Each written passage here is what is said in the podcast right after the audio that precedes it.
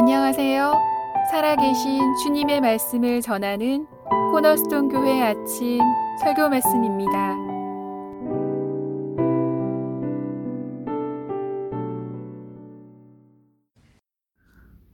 오늘의 말씀은 마가복음 10장 1절에서 16절입니다. 예수께서 거기서 떠나 유대 지경과 요단강 건너편으로 가시니 무리가 다시 모여들거늘 예수께서 다시 전례대로 가르치시더니 바리새인들이 예수께 나와 그를 시험하여 묻되 사람이 아내를 버리는 것이 옳으니까? 대답하여 이르시되 모세가 어떻게 너희에게 명하였느냐? 이르되 모세는 이혼 증서를 써주어 버리기를 허락하였나이다. 예수께서 그들에게 이르시되 너희 마음이 원악함으로 말미암아 이 명령을 기록하였거니와 장조 때로부터 사람을 남자와 여자로 지으셨으니 이름으로 사람이 그 부모를 떠나서 그 둘이 한 몸이 될지니라. 이러한즉 이제 둘이 아니요 한 몸이니 그러므로 하나님이 작지어 주신 것을 사람이 나누지 못할지니라 하시더라. 집에서 제자들이 다시 이 일을 물으니 이르시되 누구든지 그 아내를 버리고 다른 데에 장가드는 자는 본처에게 간음을 행함이요 또 아내가 남편을 버리고 다른 데로 시집 가면 간음을 행함이니라 사람들이 예수께서 만져주심을 바라고 어린아이들을 데리고 오매 제자들이 꾸짖거늘 예수께서 보시고 노하시어 이르시되 어린아이들이 내게 오는 것을 용납하고 금하지 말라 하나님의 나라가 이런 자의 것이니라. 내가 진실로 너희에게 이르노니 누구든지 하나님의 나라를 어린아이와 같이 받들지 않는 자는 결단코 그곳에 들어가지 못하리라 하시고 그 어린아이들을 안고 그들 위에 안수하시고 축복하시니라. 좋은 아침입니다. 요즘 가정마다 사람들로 북적거릴 것으로 생각이 됩니다. 부부가 둘 다 출근을 안 하고 함께 집에 있을 것입니다.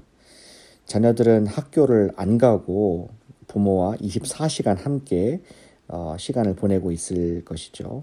심지어 대학을 갔던 자녀들도 돌아와서 24시간을 어, 함께 지내고 있을 줄로 압니다.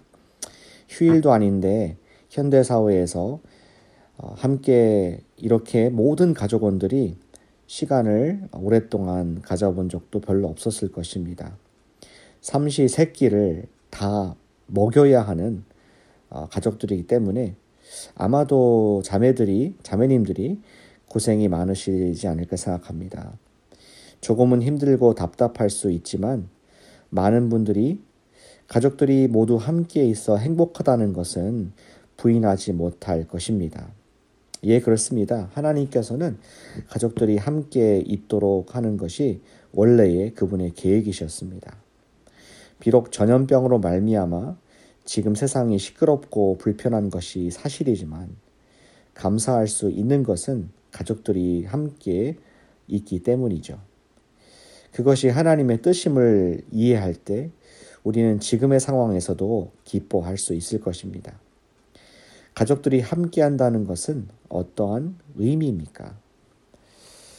오늘 본문에서 이야기가 두 가지로 어, 지금 나누어져 있습니다. 첫 번째 부분에서 1절부터 12절 말씀입니다. 부부가 평생 함께 하게 하셨다는 것을 보게 하십니다. 오늘도 예수님의 가르치시는 사역 가운데 한 에피소드입니다. 예수님께서는 갈릴리 지역을 떠나서 유대 지경과 요단강 건너편까지 가셔서 여러 사람들을 만나시고 그들에게 하나님의 나라에 관하여 가르치셨습니다. 가르치실 때 예수님을 따르는 팬 무리가 있었지만 언제나 예수님을 반대하는 바리새인들도 있었습니다. 오늘 이야기에서 바리새인들은 말씀을 가르치시는 예수님, 하나님의 뜻을 잘 아는 것처럼 보이는 예수님을 향하여 공격과 시험의 발언을 쏟아냅니다. 그들의 질문은 이러했습니다. 사람이 아내를 버리는 것이 옳으니까 다시 말해서 이혼을 해도 되느냐에 관한 질문이었습니다. 예수님께서는 바로 그들이 이 질문을 왜 하는지 아셨습니다. 그래서 예수님은 모세 율법의 전문가라고 자처하는 바리새인들을 향하여 모세 율법은 이혼에 관하여 어떤 말을 하는지 되 물으셨습니다.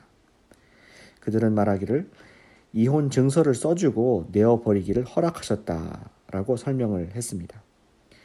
그들이 이 질문을 가져온 그 이유는 이 부분, 모세의 율법의 부분과 하나님께서 창세기에서 말한 부부의 원리와 달랐기 때문이었습니다.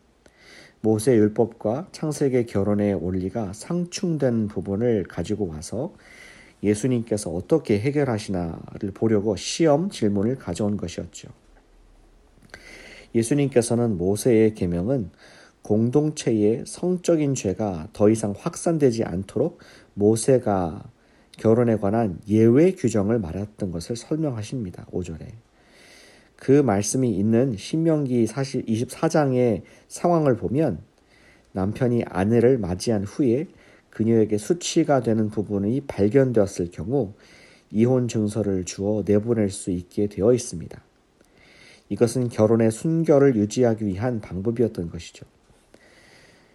이스라엘 백성들이 완악했기 때문에 모세는 이러한 규정을 두게 했다는 것이 예수님의 설명, 이셨습니다 따라서 모세의 예가 원칙이 아니라고 설명하신 것이죠. 그리고 그, 그 뒤에 하나님의 뜻은 변함이 없다라는 것을 분명히 말씀하십니다. 7절부터 9절에 보시니까 하나님께서는 남자와 여자를 만드셨는데 각각은 부모를 떠나 한 몸이 될 것이라고 하셨습니다. 하나님께서 두 사람을 짝지어 주셨기 때문에 사람이 그것을 나누지 못하는 것이 하나님의 창조의 질서이자 원리라는 것을 명쾌하게 분명하게 설명해 주시죠. 그리고 나중에 제자들에게 이 부분에 관해서 더욱더 자세히 설명해 주십니다. 누구든지 자기 아내를 버리고 혹은 자기 남편을 버리고 또 결혼하는 사람은 간음을 행함이라고 분명히 말씀해 주셨습니다. 어, 마태복음에 보면은 예수님께서 모세의 율법과 하나님의 창조의 원리를 조화를 하모나이즈 시키시면서 이렇게 말씀하셨습니다. 누구든지 음행한 이후 이후에는 다른 사람과 결혼하면 간음하는 것이다 라고 하셨습니다.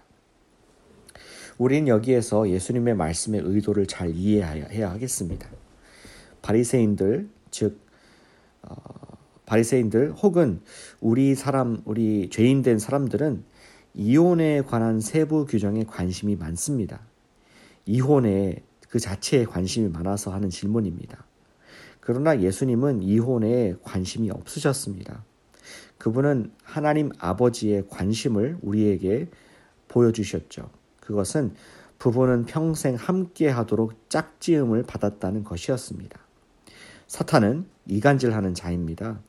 그의 목적은 어떻게 해서든지 부부를 갈라놓으려 하는 것입니다.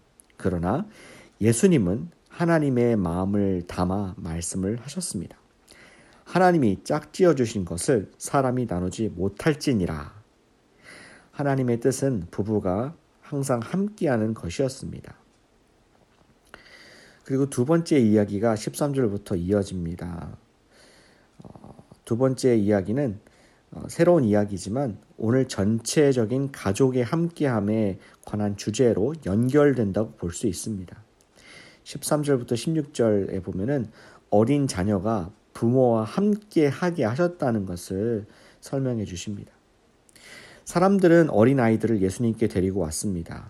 축복 기도를 받기 위해서였죠. 그런데 제자들은 그 아이들을 꾸짖어 가까이 오지 못하게 했습니다. 예수님께서 노하시며 어린이들이 가까이 오는 것을 막지 말라라고 14절부터 16절에서 어, 말씀하시죠. 성경에서 예수님께서 노하실 때가 별로 없는데 어린이들을 어, 어린이들을 멀리 떨어뜨리고자 하는 어른들의 모습을 보았을 때 심히 노하셨습니다. 예수님의 설명은 어린이들이 하나님의 나라를 소유할 수 있다는 것이었습니다. 그러한 어린 아이들을 귀하게 여기셔서 가까이 오게 하시며 그들을 안고 축복해 주신 예수님이시죠. 예수님의 때로부터 어른들은 아이들을 중요한 영적인 일들에서부터 분리하고 싶은 마음들이 있음을 봅니다. 그것은 아이들을 아마도 무시하기 때문이었을 것입니다. 저도 제가 아이들을 대하는 태도에 저의 자녀들을 대하는 태도에 스스로 놀랄 때가 종종 있습니다. 제 자녀들이 어른들의 일에 관하여 어, 관여하여 질문하는 것 같으면은 넌 몰라도 돼라고 퉁명스럽게 말을 하는 제 자신을 발견하게 됩니다. 물론 어떤 것들은 아이들이 알아서는 안 되는 것도 있습니다. 그러나 만약에 그렇게 퉁명스럽게 제가 말을 한다면은 아이들 입장에서는 매우 기분이 나쁠 것 같습니다. 그러나 예수님께서는 아이들을 볼 때 어른들 못지않게 하나님의 나라를 함께 유업으로 이어받을 중요한 사람들로 보셨습니다. 그래서 어른들만 복을 받는 것이 아니라 아이들도 예수님께 와서 복을 받는 일에 빠짐이 없게 하셨습니다. 예수님께서는 아이들도 어른들과 차별이 없이 하나님의 나라를 소유하게 어, 되는 존재로 보셨습니다. 예수님의 천국에는 부모님들만 있는 것이 아니라 자녀들도 함께 하는 것이었습니다. 하늘나라가 그들의 것이라고 말씀하셨죠. 오늘 말씀에서 예수님은 무슨 교훈을 우리에게 주고 계십니까? 그것은 예수님께서는 부부가 함께하는 것이 하나님의 뜻이라고 말씀을 분명히 해주십니다. 또한 예수님께서는 부모와 자녀가 함께 하나님의 나라를 소유하는 것이 하나님의 뜻이라고 어, 이야기하시는 것이죠. 우리는 이번 코로나 사태로 말미암아 가족들이 함께 있는 기회를 감사할 수 있어야 하겠습니다. 우리 가족들이 하나님의 나라를 함께 소유할 사람들로서 서로 예수님의 눈으로 존귀하게 볼 필요가 있습니다. 사랑하는 여러분, 가족들과 함께 하게 하신 주님께 감사하는 기도를 이 아침에 드리시기를 축복합니다. 그리고 가족끼리 서로도 칭찬해 주면 좋겠습니다. 이번에 기회를 통해서 좀 더 자주 큐티를 나누고 가족 예배도 드려보면 좋겠습니다. 그리고 더 나아가서 우리 교회 가족들이 교회 우리 식구들이 함께하는 것도 주님의 뜻임을 기억하십시다. 비록 지금은 격리되어 있지만 그렇기 때문에 더욱 안부를 묻고 서로를 돌아보는 우리가 되어야 하겠습니다. 혹시 내가 오늘 안부를 묻고 기도해 줄 사람이 누구일까 생각해 보시길 바랍니다. 주님의 뜻은 가족이 함께하는 것입니다. 나에게 주신 영적인 어머니, 영적인 아버지, 영적인 형제, 영적인 자매들을 돌아보아 오늘도 주님의 뜻을 함께하게 하는 뜻을 이루는 복된 예수 그리스도가 주인된 하루가 되시기를 주님의 이름으로 축복합니다. 아멘. 기도하겠습니다. 사랑하는 아버지 하나님, 오늘도 예수님의 말씀을 통하여서 하나님의 뜻을 분명히 알게 하시니 감사를 드립니다. 예수님의 뜻은 부부가 평생 함께하게 하시는 것이었습니다. 예수님의 뜻은 어른들과 더불어 아이들도 하나님의 유업을 함께 받는 것인 것을 보게 하시니 감사를 드립니다. 아버지 하나님, 코로나 바이러스로 인하여서 우리가 가족들과 함께 시간을 더 보낼 수 있음을 감사를 드립니다. 비록 어려운 상황이지만 이 속에서도 하나님의 뜻을 발견하게 됩니다. 우리가 가족이 더욱더 하나가 되어서 서로 사랑하게 하시고 더 나아가서 우리에게 주신 영적인 가족인 교회 에 우리 영적인 부모와 영적인 자녀들, 영적인 형제들을 서로 사랑하고 챙기고 기도하게 하여 주시옵소서.